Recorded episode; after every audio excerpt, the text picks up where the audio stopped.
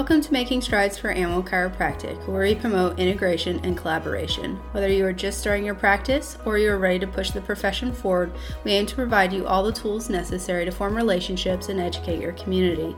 After all, spines of all sizes deserve to be adjusted. Welcome to our podcast, and thanks for listening.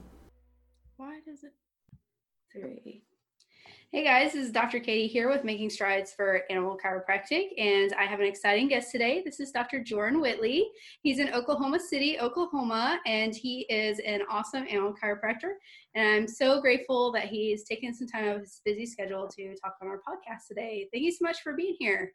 Oh, of course. Thanks for having me. Yeah, absolutely. So, uh, Dr. Jordan, would you mind explaining a little bit more about you for those of you who don't know you, which would be kind of hard right now based upon your exposure, uh, but just explain a little bit more about yourself and uh, your practice.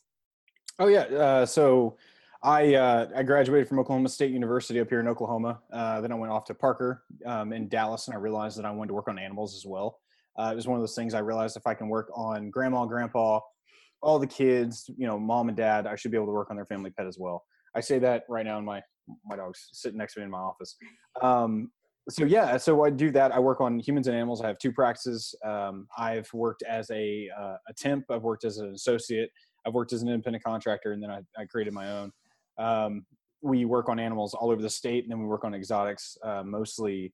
Um, the most random, the better. Uh, work with the zoo. Um, previously we've worked with uh, UCO, you know, Pom squads. We've worked with uh, the OKC Ballet, um, several gymnast studios around here. Um, just pretty much do anything and everything we can. So basically, what he's saying is he's a celebrity and he's being humble. um, uh, so we'll just kind of, uh, I guess, jump to you already mentioned it. We'll just kind of jump to the interesting part you see a lot of exotics, which is not something that a lot of animal chiropractors do. I mean, for the mm-hmm. most part, um, we see like your horses, dogs, and cats. Those are your your family animals, if you will. But mm-hmm. uh, Dr. Jordan here has adjusted zebras, tigers, I think a bear, mm-hmm. a monkey, like everything. So tell us a little bit more about that, how you establish that connection, and um, you know, what are some special considerations for working on that type of animal? Oh yeah, for sure. Uh, so exotics were, I don't know. I, I just thought that um, I can talk to people through animal chiropractic about just regular chiropractic for their health. So I was thinking, what's the best way to do that? Um, and I started thinking about all these exotic animals that don't ever get um, don't ever get care. And so I was thinking, how do I go about doing that? So um, hashtag Tiger King. um, oh gosh, don't don't even bring that on my podcast. yeah, I know exactly. No, but, but but working on exotics, like you do have to be careful. That is something you know talking about. Um, you know some of the considerations. That's something you have to consider. Is those animals Absolutely. do need care, but your safety is also important. So yeah. we will get into that. But yeah, so um, it was one of those things I realized that if I'm talking to somebody about uh, human chiropractic, they're like, okay, that's interesting. I walk, I talk to them about babies, and they're like, okay, okay, I, I see where you're going if I talk to them about animal stuff, they're like, hold up, wait a minute. If an animal needs chiropractic care, then I should probably get chiropractic care as well. And so it was this great intermixing and, and a really great platform for education. Mm-hmm. So um, basically, what I did is I uh, I went to the local uh, osteology museum, which is up in Moore, Oklahoma. Which, if anybody's in Texas or in the Oklahoma area, I would definitely I would highly suggest you go in there. It's phenomenal. They got spines of all different kinds of animals. You can see what you're really going to be working on. Um, and then I took that information and, um, you know, I started working on a couple different random things. And anytime I could get my hands on something that most people wouldn't think to adjust, I would. So I think one of my first animals I ever worked on exotic wise was a snake. And so it's one giant spine. So I was like, yeah. if I can do this, then this may lead me into being able to work on really, really cool animals. So was that uh, the first one? Did like one of your patients bring in their snake or? No, actually, I think if I remember right, because uh, it's been so long, and so there's so many different snakes and lizards and stuff that I've worked on through the past. It was, I believe, I was at my buddy's house, mm-hmm. and um, he was like, "Hey, my snake is there's something wrong. Can you check it out?" And I was like, "Yeah, sure." And so I worked on it first, uh, or, or, I checked it out and then worked on it. And so I think that was the very first exotic I ever did. Um, and then it, it like graduated up where I was like, oh, if I can work on this, I can work on a lizard. And so I worked on a bearded dragon, and then um, you know, after I knew it, like I had kangaroos in my office, coatimundis, uh, kinkajous, lemurs, baby monkeys, all sorts of things in my office. Um, but I work with the zoo as well, and so to get around doing that, one I made sure I was insured because uh, yeah. what we do, you know, you want to make sure you're insured, especially if you're walking in somewhere and you're like, "Hi, I'd like to touch your hundred thousand dollar animal. I'd like to touch your three million dollar animal." Yeah, you, you definitely want to make sure that you have that in- insurance coverage. So I made sure I was, you know, insurance covered, uh, and then I made sure I knew what I was talking about. Um, made sure I got really, really educated on the different kinds of animals I could potentially work on. And then I went to the zoo and I said, Hi, I'm the exotic animal chiropractor. We need to have a chat about animal chiropractic. And uh, that, I mean, that's basically what I did. And um, I, I, just owned it, went in there and told them what I saw. We looked over some x-rays. Uh, the very first set of exotic animal x-rays I ever looked at was a, was a, uh, it was a, a silverback gorilla. And whenever I checked out those X-rays, I thought they were playing a joke on me. And they're like, "Here, mm-hmm. look at these X-rays." And I was like, "That's a human X-ray." Yeah. And they're like, "No, no, this is one of our silverbacks." Um, and it was it was insane. It looked exactly like a human X-ray. So um, yeah, so I looked at that and just started talking to them and and realizing that, or made them realize that, that we are are searching for the same thing. That there is a, a goal uh, that we're both trying to reach, and that's the health and safety of the animals. Yeah. And so um, that kind of led me into being able to work with them a little bit more and more and more, and to the point where um, I get to work on a bear first, and then I worked on a chimpanzee, and then I worked on a lion um, for the zoo. Currently, um, I've worked on zebras and uh, recently, um, I think since the last time we spoke, I've worked on. A, um, I've, I've slightly worked on a porcupine. Um, I worked. I don't know on, how you did that. oh, so, yeah, it was it was stupid. Um, I, I, worked on its neck, and that was it. You can't do anything any lower than yeah. that because you can, but I think it's stupid because it's it's like putting your hand into a cactus, and you try not to scare the cactus because it's going to poke you. Yeah. Um, yeah. And at the same time, I had quills going through my jacket and into my pants. I mean, it was just awful. Oh, uh, and then he peed on me. So I mean, was, so let, let's talk a little bit more about handlers because I'm sure you had to have a special set of handlers to work with you. Because if I'm being mm-hmm. perfectly honest, I do most of my handling myself, and that's probably right. not in my better interest. Right. Just because, um, you know, right now I'm not at a place where I can employ anyone, but if I'm being honest, moving forward into the future, I'm probably going to have someone to keep me safe. And I'm sure right. that there are many people that you work with that are keeping you safe working with these exotics. Can you speak more to that? Right. Yeah, for sure. So depending on the exotics we're working on, so some of the exotics are, are you know, they're uh, friendly exotic type mm-hmm. animals that I'm not really worried about. Um, you know, we work on the, um, you know, the kangaroo, stuff like that. I don't really need a handler for Things for. that are handled Whenever, a lot. Right. And so yeah. whenever I work on, um, so a lot of the stuff at the zoo is going to be under. Um, so I'm not necessarily worried too much about that. Um, they've already taken care of that. So there's no risk to me mm-hmm. in that area. But working on some of these other animals like the porcupine, the, the guy that had, uh, that owns it was right there with me to be able to, if I got into a bind, be able to shift and move and take care of the animal. Uh, I also worked on his bear cat, which is basically a giant bear cat. That's king. Um, I mean, it's, it's, it's, crazy cool. But he, he was there the entire time to make sure that um, the animal was distracted. The animal was being fed at the same time. Um, you know that we were working and and working hand in hand with that to make sure that we were safe and the animal was safe. Um, and then there was um, a um, let's see. I've worked with quite a few different exotics that like we needed a handler by. Just yeah, my, my dog's running back and forth, so I, I, I get it. Um, there's uh there are quite a few different uh animals that are um that will kill you say it like that i've worked on a lot of uh canine um canine units for for the police department and so like a um a uh, belgian malinois for example we had one come in that was uh, originally trained to do a ton of protection work and all that, but the, the animal was trained improperly and became extremely aggressive and wouldn't let anybody near like the couch, um, the bed. It started taking over rooms. It started taking over parts of the house. It wouldn't let the owner back into that area. So it was one of those things. Whenever this new trainer got it, she was trying to work on him, but he was in a ton of pain, which is why he was a jackass. And so um, she she was having to handle him on a choke chain um, because he he had the capacity and the ability to kill somebody. So I made that first adjustment, and he turned on me, and it was I've never seen teeth that close to my face. Um, And normally we we take every precaution to make sure we're safe. It was so fast that there was no way I could have been protected in that in that situation. And if I didn't have her sitting there knowing what to do and knowing reactions and having great reaction time, I probably wouldn't be here right now. And if I yeah. was, if I was, I wouldn't be able to talk. I mean, it was. You're lucky to have bad. your face. Exactly. Yeah. So he is. um he did better. I mean, so I mean, we muzzled him after that. We, I mean, we did so much to him um, to help with that. I mean, we did, uh, and I don't, I don't know how y'all feel about CBD and all that stuff, so I won't get into that. But the owner mm-hmm. did put him on CBD to chill him out a little bit first, um, and then we put him on a, mu- or we had him muzzled, and then after that, he was totally fine. Um, mm-hmm. he still didn't like me, but he was okay with me adjusting him. Uh, he started getting out of pain, and then now he works for for Border Patrol.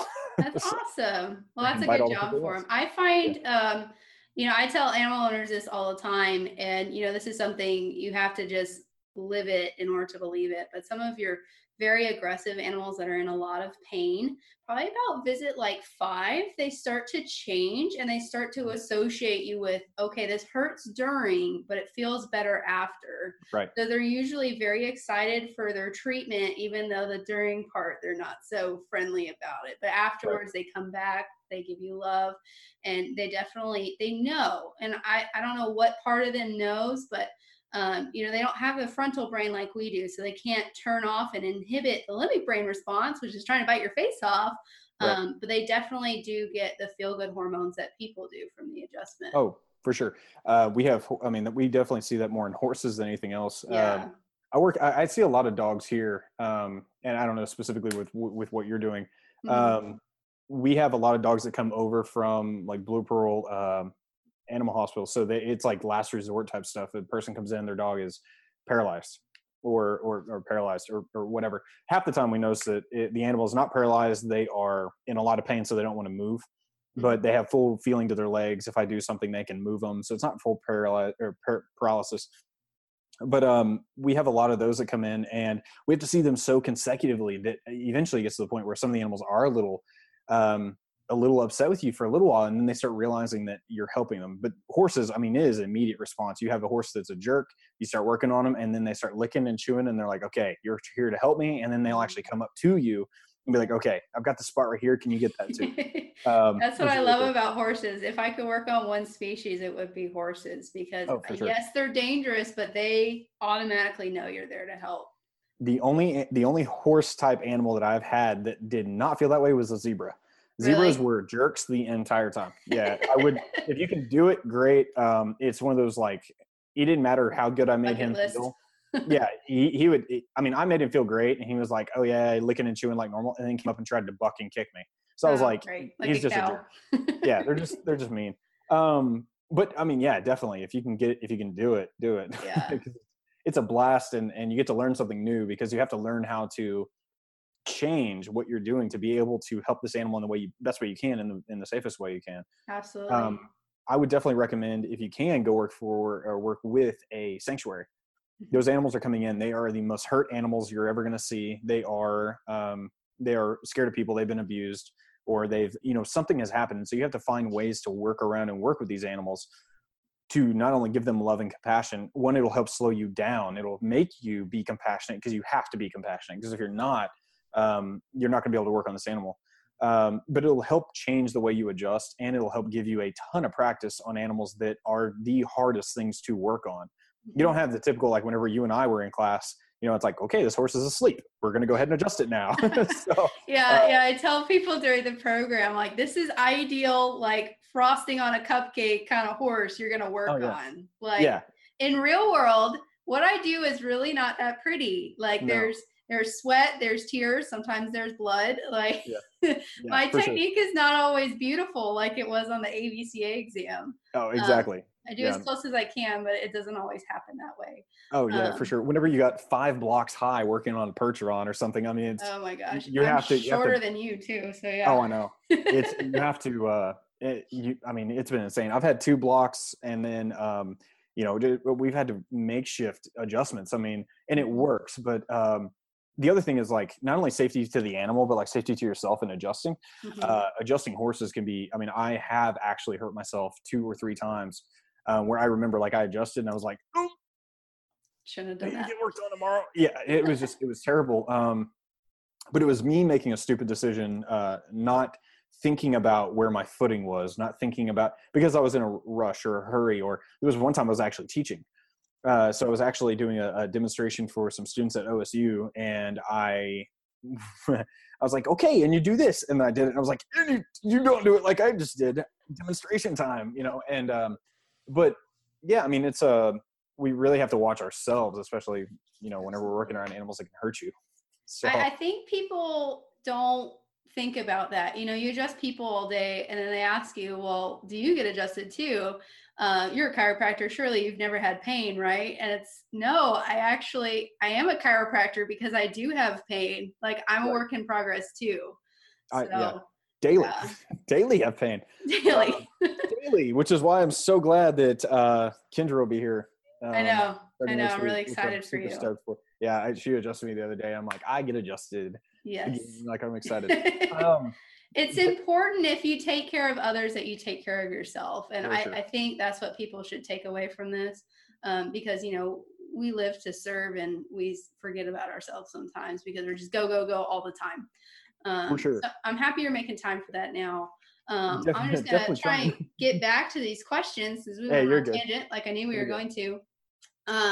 Tell us a little bit more about how you structure your practice because you see both animals and humans. Mm-hmm. What does the balance between that look like and what does the the flow look like if you will? Do you have certain days where you see animals and certain days you see humans? Like you said you see some of them in your office as yeah. well. So Yeah, so like? when I first did it, it was uh, I had no structure to it at all, which was terrible for me. Um, and, and so whenever I first started, it was basically I'd see humans and I'd see animals at the same time. Well, now I've got dogs in the office at the same time. I have people coming in, and then a person brings a cat in, and then this person brings a rooster in. Like it was just, it was insane.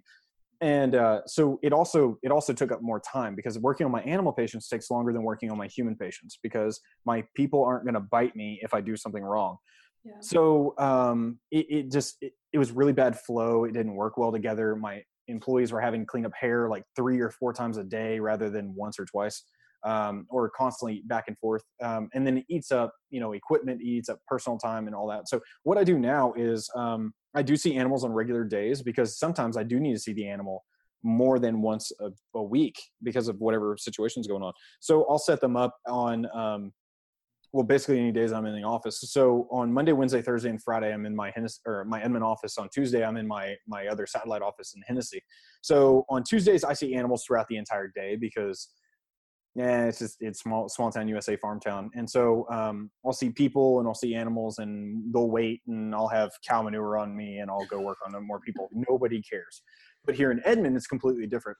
And so I have a nicer office here, and what I do is I try to see people, or I'll see dogs at nine o'clock in the morning uh, at um, so we close at lunch at one o'clock so we try to see them at like 12.45 and then we open back up at 2.30 so i'll see animals at like 2.30 and then um, i'll see animals at uh, roughly 5.15 right before we close at 5.30 and what that does is it pushes the animals to the far brinks of each one of our, our time slots so that i can see those animals but they're not taking up the time slots that humans animal or human animals that humans would normally take up.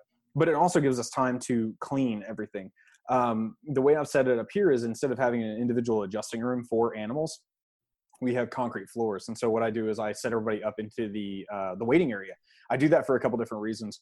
Um, the the waiting area is larger and uh, it's it's the size of a normal room, and so the animal is in there, and they don't feel like they're crowded. It doesn't feel like I'm coming to them. It feels like we're all in there just hanging out. And so it makes a different dynamic. And so I'm less likely to get bit because the animal's not freaking out like if I put them on a vet table.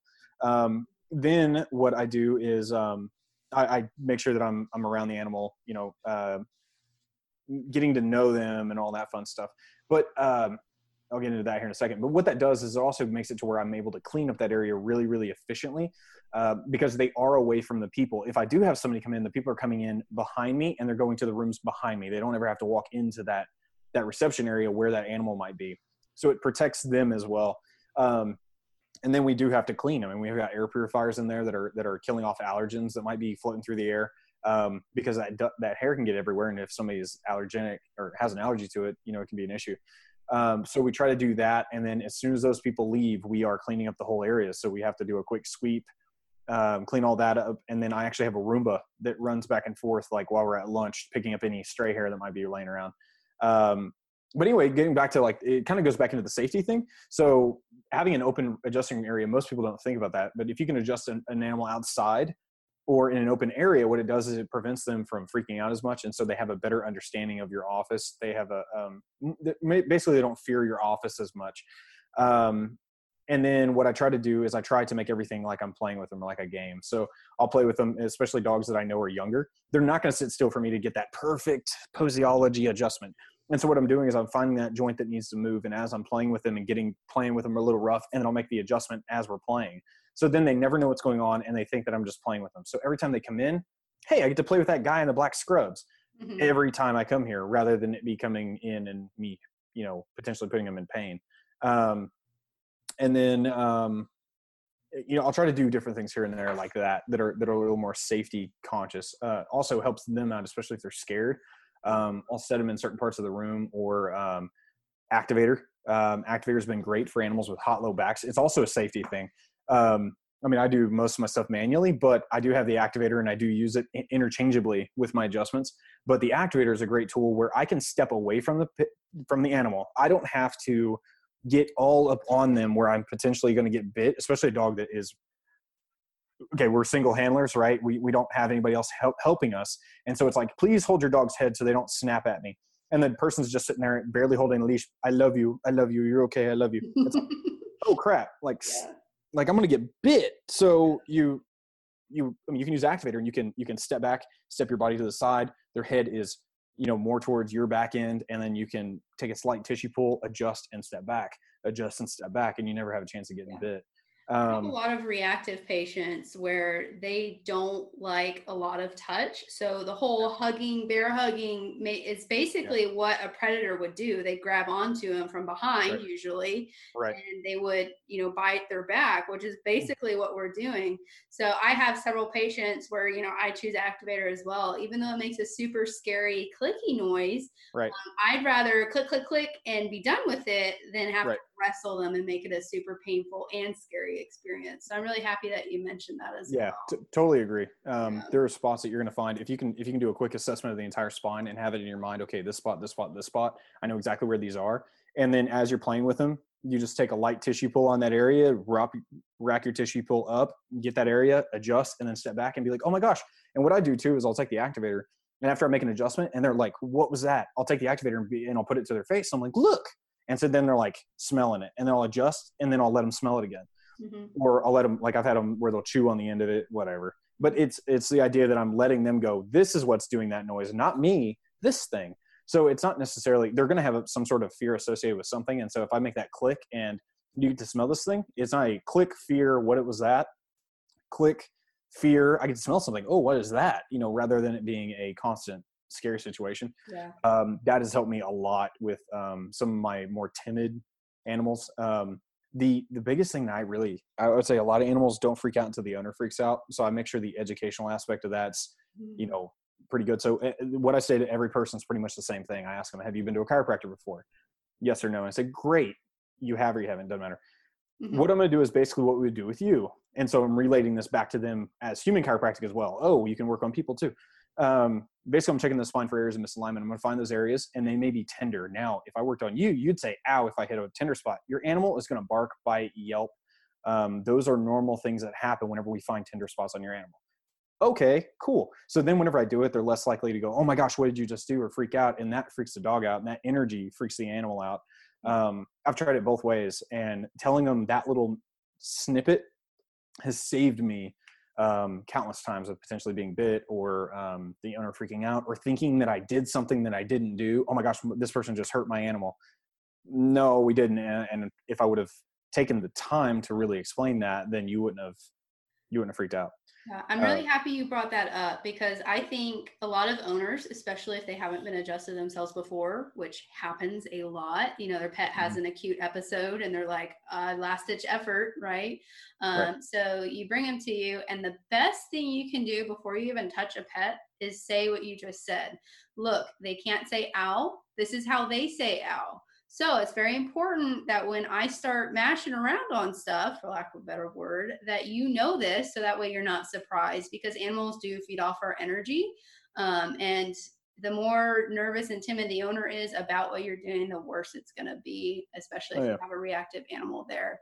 Um, and and that too you know you gotta uh, it's a process of course and you gotta say like it may not be like this every time um, but usually the first couple treatments they're very very sore so I, I do mention that they're gonna have some soreness after as well because i think right. owners think you know you just once and it's done you know you never have right. to do treatment again um, but that's not the case. Uh, sometimes you have to wrestle the first couple treatments in, in order to get the the true benefit. Yeah, for sure. The, um, the uh, the biggest thing I see is is a lot of animals that come in really really bad. Um, they don't associate if they're sore. They associate with like, okay, I'm sore. Why am I sore?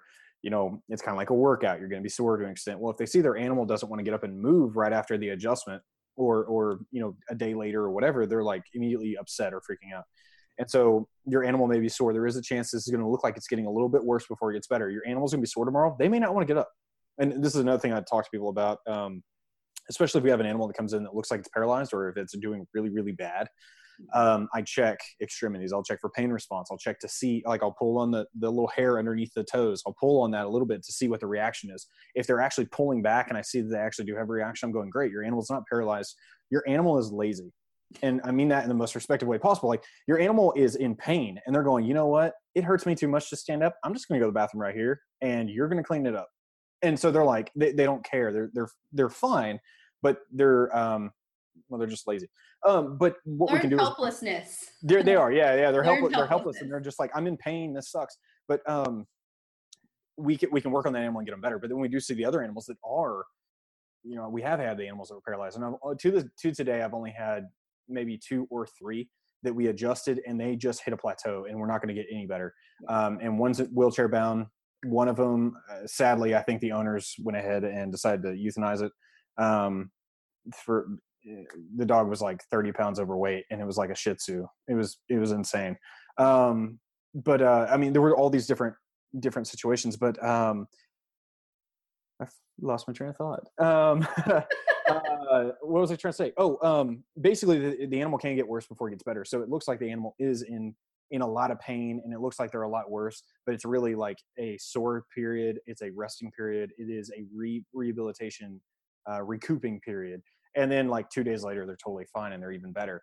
Um, I, I, definitely preface that because if you don't tell a patient that that their animal may be worse um, and then it is worse and you didn't tell them that it's no different than talking to a human and being like you're going to be sore tomorrow because if you don't all they're thinking is now i hurt worse than i ever did.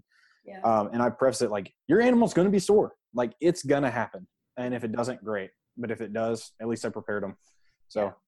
So I hate that it has to be worst case scenario, but you know, actually people they they judge a treatment's effectiveness by how much better you get. So I right. think you have to set their expectations. And I'm really happy that we're we're uh, diverting off to owner education and mm-hmm. um, you know talking about the human because I, I went into animal chiropractic thinking, you know, I wouldn't have to deal with people, but I actually have to deal with more people. I want to mm. say working on animals, um, whether it be the, the, horse trainer or the owner or you know whoever else is involved, like the vet. You know, it's it's actually three times the people that you have to get involved with the care. So tell us a little bit more about those considerations because you work with special people. I'm sure there's some uh, zoo trainers that you work with, some mm-hmm. handlers, mm-hmm. some uh, horse trainers and the owner, all of that involved. Right. So, what are special considerations uh, with that that you have been taking as well? So, I have worked. I have worked with. Um, I've yeah, I've worked with a wide variety of people, and I say that in. I mean, I try to respect people as much as possible. I've had some interesting people come in. Well, I had a lady. She um, she picked all the dog hair off the ground in the entire office, and then she would put it in her bra and then she was i mean off of she was picking it off of me as i was trying to walk down the hall she'd come up behind me and like anyway all i'm gonna um, say is you live in oklahoma yeah, yeah this lady made she makes yarmulkes out of dog hair. Okay well so that explains it it. was interesting. Totally normal. But but yeah so but i mean these animals are their babies. And so um, i try to make sure that education uh, education is key um, especially whenever i'm working eh, you're working on a million dollar animal. You want to make sure that these people know exactly what you're doing at all times. Um, so I, whenever I'm talking to a patient, um, I make sure that I made I make sure that they understand that the problem is not a problem that I've created, nor is it a problem that I'm going to completely fix. Um, it's a problem that was created by the dog and or, the animal, whatever animal it is, uh, potentially by that or by some sort of trauma or whatever. But whenever some somebody brings them in, I ask them how long have they been like this, and as soon as I hear my animal's been like this for six weeks, as soon as I hear it's been like this for six months, nine months, a year, a year and a half, I'm like, why did you wait so long? And and I and I preface that like I say it respectfully, but I'm like, you did you take the animal to the vet? Well, no, we thought it'd get better. How long ago did was that? Well, about a year and a half ago. Okay, well, obviously after a while, you notice the animal was upset and was hurting. So this is something that could have been fixed a lot faster, eh, but you decided to wait. Now it's going to take longer, and that's your fault. But I, I obviously I say it the nicest way possible. But I make them know by the, my, my tone and everything else, like this is a problem that's going to be a while, but it's not the animal's fault now; it's your fault. Um, I think it's about being an advocate for the animal because they can't speak for is. themselves. You almost have to hold the owner more accountable because right, it is. they're in charge of their care.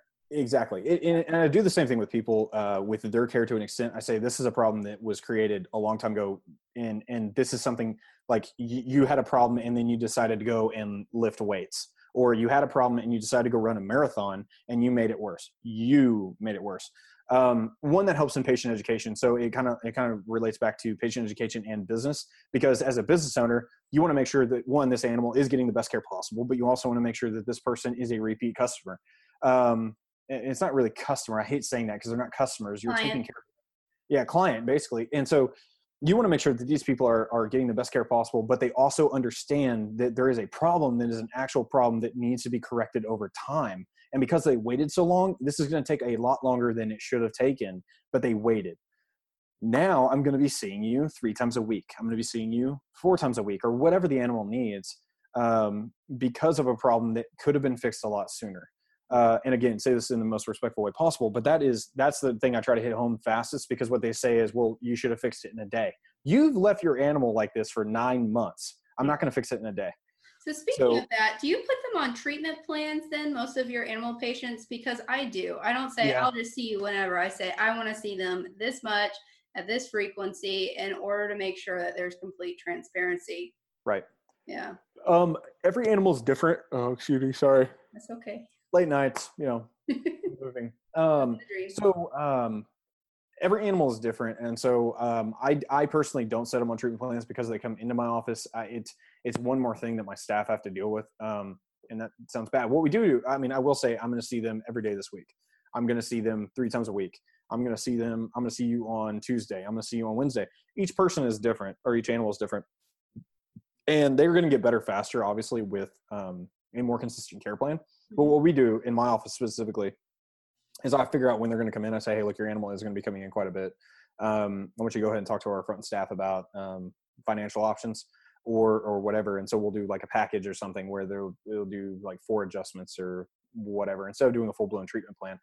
My my main um, business is not in animals; it's in people. So most of my treatment plan stuff is directed towards them, mm-hmm. um, and and every animal is different. And we have people now. We have people come from, you know, Texas and Kansas and I mean, just everywhere. Um, we have well, people because you're famous.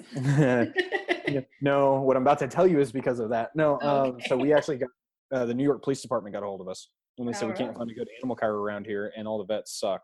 No offense if anybody's listening. That's just what they told me. Um, and I'd be happy to refer um, to them. But anyway, they were like, we're gonna try to get most of our dogs on a plane and bring them to Oklahoma so you can work on them from New York. From New York. Wow. And that's not the that's not the first call we've gotten like that. So um, I think it's. I mean, I think it's really, really cool. Well, in New York, you have to be a vet in order to adjust an animal. So yeah, that's that's one. Yeah. So they the, like most of the laws. We really. I does AVCA have on their thing like every state's laws? We we really need something like that because I had to call up to different states. I know, and, I know. Uh, it's there is one resource, but it's clear as mud, so it's yeah, ever changing. Exactly. exactly. So um, if we could get basic stuff like that across the board, I think it'd be awesome. Yes or no would be great. Yeah. Yeah. So what I'm hoping for is I'm hoping for a White House call, and then I'm gonna be like, "Hey, Mr. President, I think that we should be able to have one license that goes across all states. What do you think? Does Trump have a dog? Because that would be fantastic. If he does, that's a goal. There you go. My goal, like go. I've got goals like adjustment in space. Um, Um, so Hey. anyway, let, let's talk a little bit more about how you did become famous, quote unquote. Uh, Right. Because I feel like you kind of dropped yourself into it almost.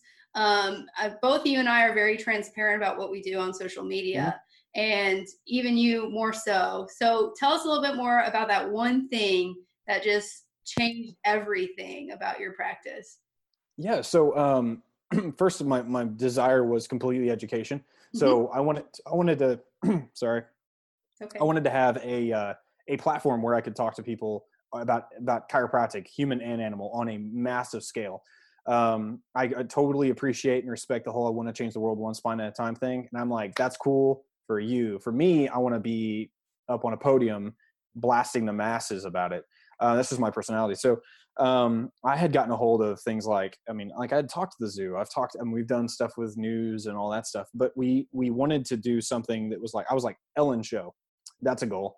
Um, and so that is what I was striving for. It was like, how do I do this? How do I get to a major platform and then be able to talk to people about chiropractic in a way that no one's ever heard of before through animals? Because most people don't even realize you can work on an animal.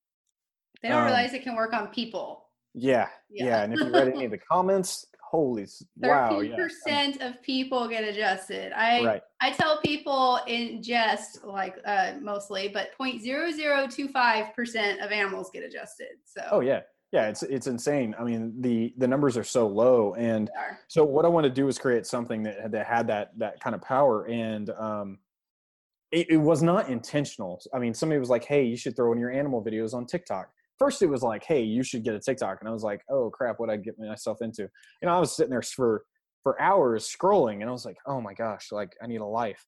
yes. And somebody was like, "Hey, you should throw a video on there." I was like, "Okay, whatever." So I threw the tiger video on there, and within I think it was like eight hours or twelve hours, it got taken down for animal abuse. Uh, like it was flagged animal abuse. I was like, "This is stupid," and uh, it had gotten quite a few views. I was like, "Oh, that's kind of cool," you know, whatever. Well, um, that video got taken down and i was i was sitting in this office and i was super irritated i'm like what the heck and people are just like ah you, you don't know what you're doing witchcraft whatever and it pissed me off to the point where i i posted another video. Someone was like just post a new video. I was like fine i'm just going to post this horse video and see what happens.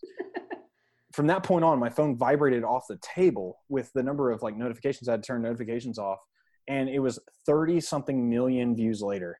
Um you know it was just uh, we were just getting hammered with with message after message after message and then um which is great but i think i told you in a, in a phone call once uh that like it was great but it was also terrible at the same time because it came with it so much stress and people started adding me on instagram and then they were trashing my instagram they were trashing my facebook they were they were like contacting my family they were they were like so that part of it wasn't fun um, but I mean, I had to block people off of um, Instagram. But I mean, I had I had death threats because I adjusted a, a horse. I had people check my Instagram, and they were they saw something they didn't like, and so they're like, you know, they would bash me. Or I'm also a hunter, and we don't have to get into that, but um, which is uh, which which we totally can. There, it's So like you it- have to go vegan after all this, is what yeah, yeah, no, no.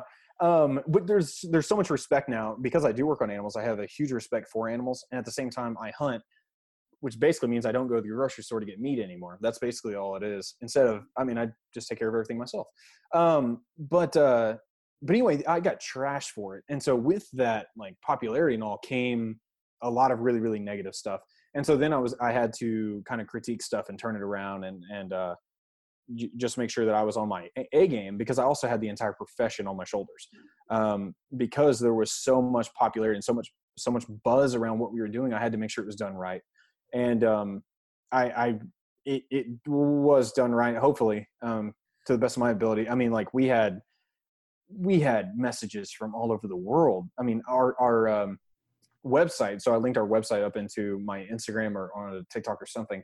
And I mean, it was getting hit from people from all over different parts of the world that I like didn't realize they had internet. I mean, it was just, it was really cool. Um, So let, let's go back just a little bit. I don't mean to cut you off. no, you're good. uh, You're good. let's talk you know it's hard to have self-esteem just like as a human being just period living life but walking into a profession that's not well known on mm-hmm. you know something that no one has an understanding about and then to receive that rejection not only from you know may whether it be veterinarians or you know your competitors or anything like that but also from like the world just because they don't understand i imagine that was hard to process and it probably took a very big emotional toll on you because there are days where I wake up and I'm like, it would be a lot easier if I just worked on people. I don't know why I continue to mm-hmm. work on animals. Like, yeah, I, I, feel like every day I have to choose animal chiropractic because there is so much rejection, and I cannot even imagine what it was like once you got saddled with uh, just that publicity. Mm-hmm. Um, you know, around the world. So, can you speak a little bit more about how you worked through that, and oh, yeah. um, you know what what you did to combat that? Because I imagine that that was huge. Yeah, for sure. Um, I will say that I had to have a, a really good support system, um, which I did not have. Um, like I really, really needed a good support system in that time because it was, uh, I mean, I was constantly getting bashed and um, chiropractic was getting bashed. And our first defense is to jump into that and be like, no, this is why mm-hmm. science and all this other stuff, which, which if you're dealing with people that are already upset or already think that you're full of it, the, the best way instead of doing this is to ignore them, being like, watch me out of the corner of your eye and be like, watch this and then go do something else that's awesome. And so that's kind of what I did is um, it's like that doesn't exist. That's a bunch of crap. And I'm like, oh well, you should check out my other video. And i'd post another one. And the next video would show the difference a horse would have. Like you could see it in their demeanor, you could see it in the breath they took. And then I'd be like, oh, that's not enough for you. Let's go ahead and post another one. Yeah. And so it was constantly about it was the next video, the next video, the next video. And it wasn't necessarily about popularity. This is, this is not about me at all. It's about the profession. But it, it shows over and over and over and over again. It wasn't a single incident that I caught on camera by accident. It was over and over and over again, um, showing that there was a difference in an animal, uh, showing that any type of animal can get worked on. Um, but you're still going to have those people that uh, don't believe in it. And it doesn't matter what you do, how much science you show them. It doesn't matter if they had their own grandma saved by chiropractic. They won't care um, because they just don't want to believe in it. And um, so let's let's detour just a little bit, um, yeah. you know, about that because um, I've I actually teach at the Parker program now, just as a lab professor. Yeah. I'm nothing fancy, but I actually have a lot of the instructors come up to me and they said, "You are very brave." And I kind of mm-hmm. looked at them. I said, "What do you mean?" And they said, "Posting videos of you working on mm-hmm. social media. Like, do you have a bulletproof vest?" And yeah. I looked at them. I said, "What why would I need one? And I just think animal chiropractic has come so far in a short amount of time because it works. And with mm-hmm. the amount of resistance we've had, you know, our profession wouldn't be here if it didn't work. So right. consistently showing results you know hopefully the research will will come along i'm hoping that will change but you know consistently right. showing results even if you don't feel comfortable in your state sharing actual videos of you working before and after side by side that doesn't lie there's no right. way anyone can refute that evidence so right. tell us a little bit more about your experience posting before and afters and how that has yeah. you know not only boosted your own confidence because they're like i helped that dog but how that has changed your public perception of what you right.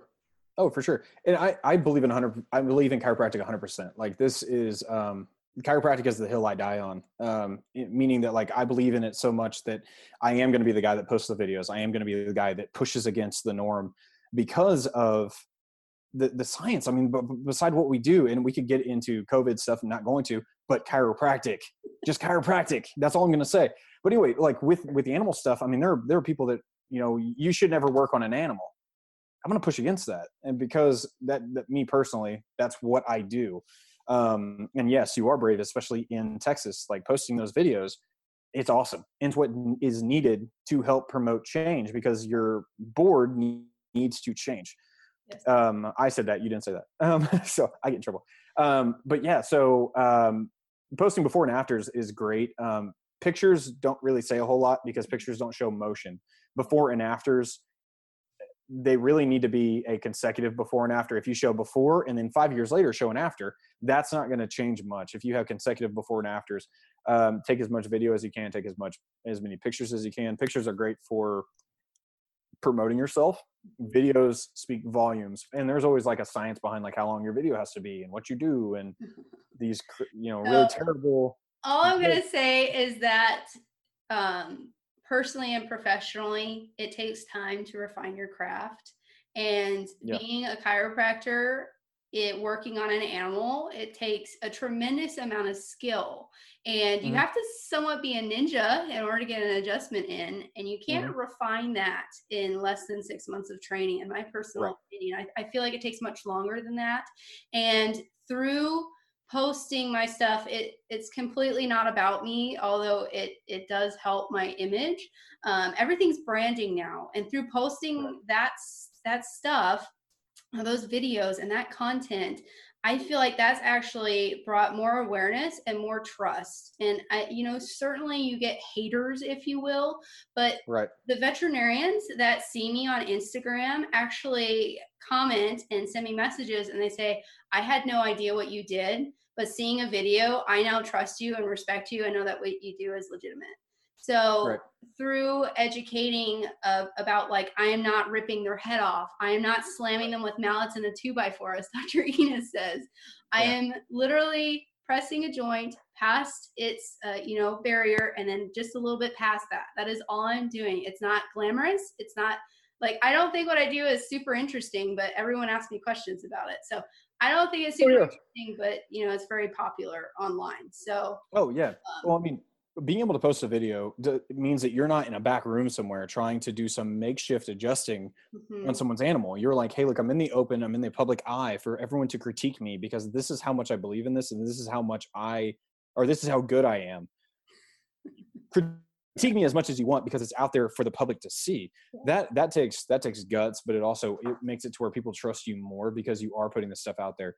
Um, and, and what I was talking about earlier with filming and stuff, you have to make sure you post good quality content because if you post these really weird videos and I mean you, you see it all the time with human chiropractors. Hi, I have this half shirtless person in my office. Let me talk to you for 30 minutes about what we're going to do with the spine. Yeah. And gets into science and stuff that nobody cares about.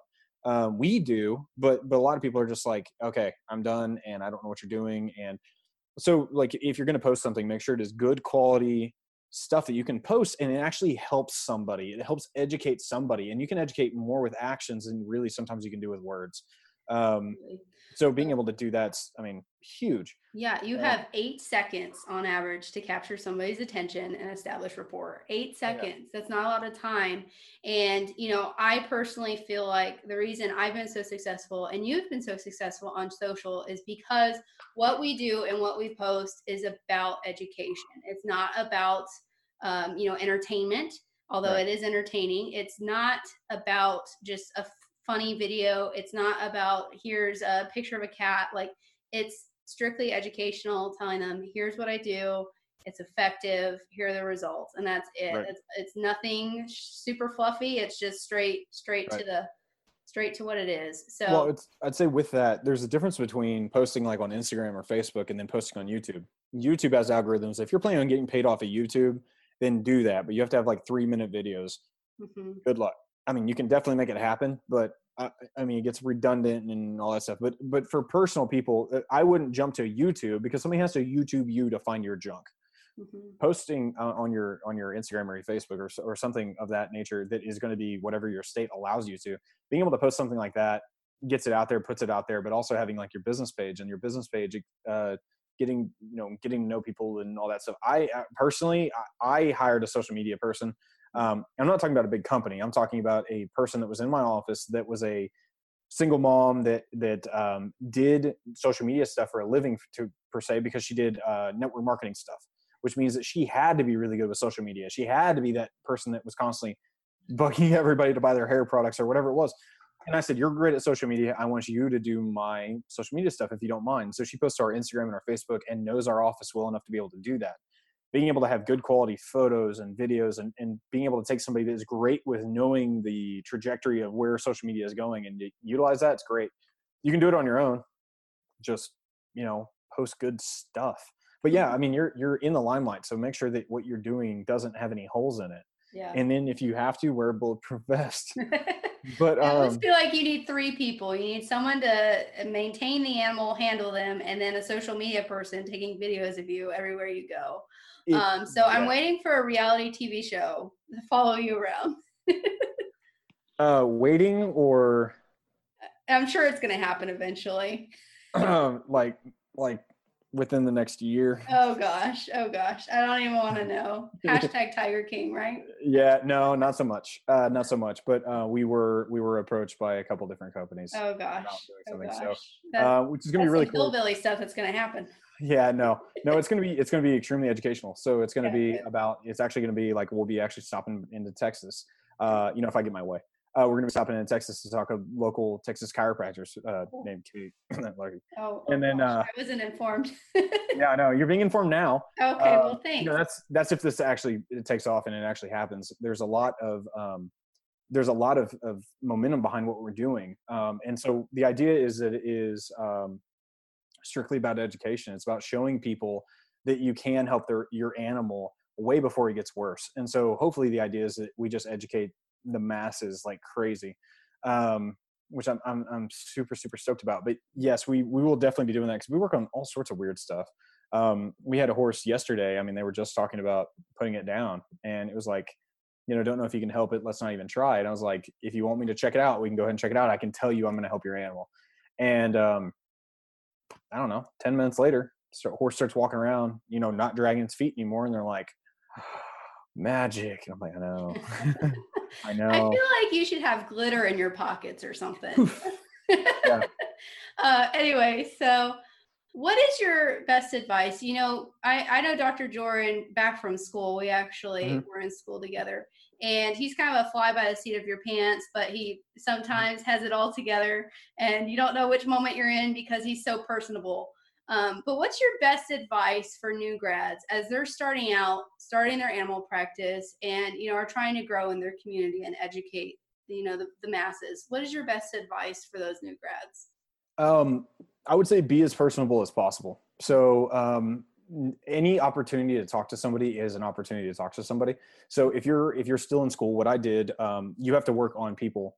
Uh, unless you're a veterinarian watching this, and obviously you're working on animals. But uh, what I did is I made sure that everywhere I went, I talked to somebody about something, or I talked to somebody about chiropractic. And so I remember being in uh, Qdoba line and seeing somebody with orthopedic shoes on, and I was like, "Oh, blah blah, you you do this, that, and the other." I say, "Have you ever seen a chiropractor?" No, I don't believe in that. I was like, "Well, you believe don't believe in chiropractic, believe, but you believe in the orthopedic shoes that help your spine." Interesting. And so we got to carry on conversations. I made myself comfortable talking to people. So definitely do that because that's what you're going to do for a living is talk to people. Um, so I would say definitely get more personal, be personal, but then also own what you're doing. Get it, get so knowledgeable in it. You think you're the best thing on the face of this earth. Obviously, don't be cocky about it, but it is a it is an internal confidence that you need to be able to walk up to somebody, walk up to the president of the United States and go, "Yes, I can help it fix your animal." I could do it right now if I had the opportunity. You have to get to the point where you, what I mean by that is you have to get to the point where you're okay with doing that. You have to get to Quiet, the quiet confidence goes a long way, and I Exactly. 100% respect that be, because people can sense if you're not confident in yourself. And starting out, I was like that. I had no idea for some of my cases is if I was going to be able to help them, but I believed in chiropractic and I saw it through, and it does. It helps 80 to 90 percent of the patients you Mhm. touch. So believe in that and hold on to that. Um, Right. But the second thing I want to dive into that you said is be comfortable with the uncomfortable. I'm an introvert. I hate talking to people, and I now have a podcast. So Yeah. I Yeah. don't enjoy it. I'm getting better at it, but to be honest, there's some days I still s- I still dread talking to some of the animal owners. I'm like, I'm gonna have to persuade them that this is gonna work and that they should trust me.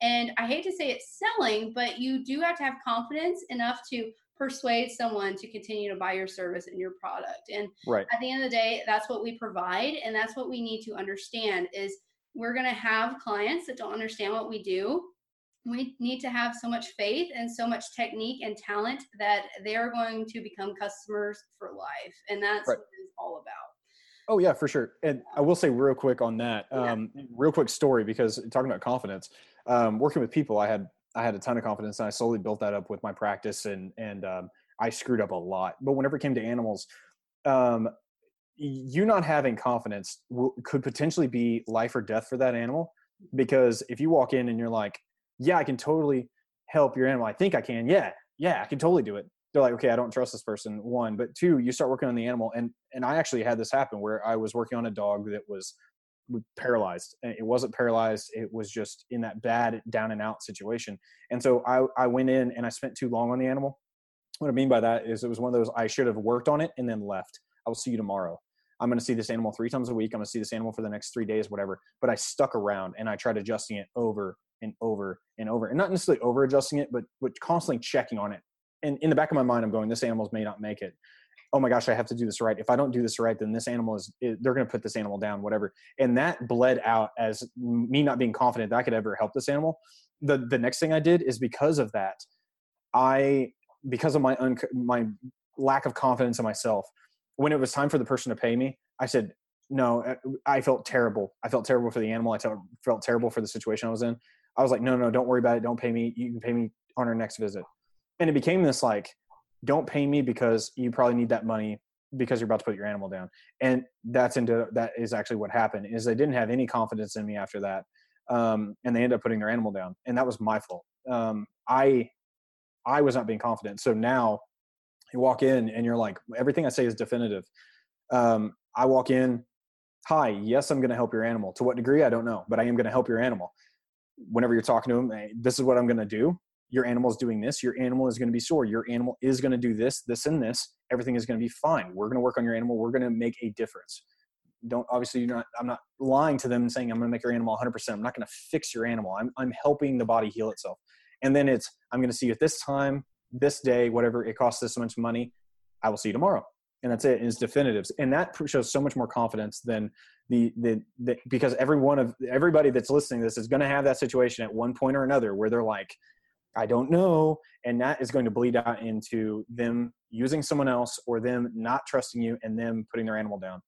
Or um, it's going to bleed out into the animals not being uh, confident as well, because horses are like that. Um, the reason I gravitate towards horses so much is because they instill in me a, a sense of inner calm. You can't be nervous or fearful around a horse because they will know and they will pick up on it because they're prey right. animals. So if you're not confident in what you do working on an animal, they will know, especially if you move without you know intent and because right. of that you know uh, my my biggest thing for new grads is you need to be confident you know it can be quiet confidence and right. you know to start with you don't have to shout right. from the rooftops like dr jordan but um you know as you start to become more confident and you instill that sense of i know this is going to work uh, you know some of that comes from experience but even if you you know have to meditate or have a mantra or whatever it is to start out with that's my best piece of advice. Get comfortable with the uncomfortable and become confident and that is going to just speak volumes in the beginning. Yeah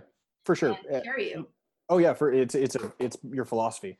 Your philosophy is what is what drives you. And if you have the philosophy that what i'm doing is making a difference what i'm doing is going to help to some degree i don't care how big that degree is it is going to help. Uh, i'm getting chills just thinking about it. That is that is the driving force behind what you do and that is going to be what carries you through and um, helps the person have confidence in you the animal yes horses i mean they definitely 100% they know and they're like ah, i'm not getting touched by this person. Mm-hmm. um, and then your aunt horse people know my horse doesn't like this person i'm not going to either. Exactly. Um, yeah. but i mean that yeah that that drives that drives it home and and it's very definitive like i was saying especially when it comes to this is how much it costs this is what's going on this is when i'm going to see them. Um, it makes you sound like you know what you're talking about and that you are the doctor that you are um, and sometimes it's fake it till you make it. Yeah. And and because you learn it as you're faking it you're like oh this is what confidence is. Oh i realize this is what happens and it becomes I, I, think it comes to when you actually start gaining experience and you actually feel what they're talking about in school. Like i had an adjustment the other day on a horse where like i felt that c67 move. Like it, oh, yeah. it popped it shifted like i felt it. And um you know, previous I've been working out, so you know, oh, being yeah. a small little thing like me, you know, I'm like, am I actually, you know, heavy enough, big enough, strong enough to actually make a horse move, you know? So to that degree, yes, and you know, you have to you have to work towards it and you have to every day reflect on okay like this is going to happen and sometimes it takes a little time to get there but right. um, you spent I don't know. So some people spend over two hundred thousand dollars in education in order to do this. So not accepting money for you know your time to invest in yourself and do that, I think is ridiculous. You need to be confident yep. that you pass all those exams and you know are now a doctor. So. Oh yeah, for sure. Moving on, uh, kind of wrapping up here. Want to be respectful of your time. Yeah, you're good people have, you know, we kind of went all over the place. That's just how I am, I guess. That's how I am too. People, I'm really bad at steering, but I'm working on that. Um, where can people engage with you if they have further questions, they want to learn from you, or they just want to engage? Where can they find you? Oh yeah, so um, I don't know who else is going to watch this, so I may not give out my personal cell phone number. No. Um, but uh, yeah, no. Instagram um, or Facebook's fine. yeah, um, yeah, I would say Facebook, Instagram. Um, so you can find me at uh, Jordan Whitley um, on whatever on both of them. So it's J O R E N and then W H I T L E Y. Um, you can follow me on TikTok. By the way, TikTok does nothing for you except put it out there that you're a chiropractor. But I mean, it it unless you actually do something phenomenal with it, it, it doesn't you no good. It might. I mean, you can link your website to it or something, and people can see your stuff, and then they can travel back, which increases your SEO because people are checking out your website. Other than that, I mean, it, it can be great, but yeah. your local stuff, your Instagram, your your um, Facebook are going to be more localized, and that's going to be you're going to get a lot more attention from that. It's cool that some guy in India is looking at my website right now. It doesn't help me at all. Like I'm not going to work on his dog. Um, you might own the news station there, and you know true. have a very expensive dog for you to work on in the future. That's, that's very true. That's very possible. but uh, I would say that um, speaking of really quick, what you said uh, earlier about am I big enough, am I strong enough, and all that stuff. Yeah. Having the confidence that bl- that that like silent confidence of yes, I can do it. Mm-hmm. Um, I mean, if somebody was like, "Hey, can you work on this elephant?" Duh, let's make it happen. Have you ever done this before? No, but let's make it happen. I know how it works, and I will figure it out that's that's basically i mean how i walk into most stuff. It's like no i don't know what i'm doing but i'm gonna find out. And that's what leads into opportunities um this is why we're friends because you're just go yeah. for it. And i'm like let's think this through. Yeah no not me. Uh no someone's like hey you want to jump in that ring and with that bull and adjust it? I'm like yeah sure let's figure it out you know? You're crazy. Um yeah. yeah. um but anyway yeah Thank you so much for being on the podcast. I yeah, know no just a plethora of knowledge, and our profession is so grateful to have somebody like you. Um, I know that you are wading into waters that have not previously be, been swum in, so you be careful, you be safe, and you take your best with you if you need to. Uh, so yeah. again, thank you so much for joining us, everybody. Uh, this is a Making Strides for Animal Chiropractic podcast, where you are going to get tips and tricks, interviews, and also coaching if you need it in order to help you be successful because animals need you. Spines of all shapes and sizes deserve to be adjusted. So I can't wait to have you back next week, or uh, the listeners, if you want to be back yeah. thank you, Joren. Uh, but thank you so much for being here, and we'll talk again soon. Sounds like a plan.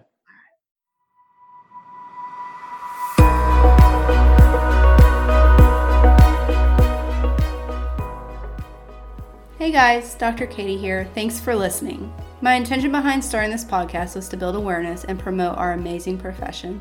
If you like what we're doing here, please like, share, or leave a review.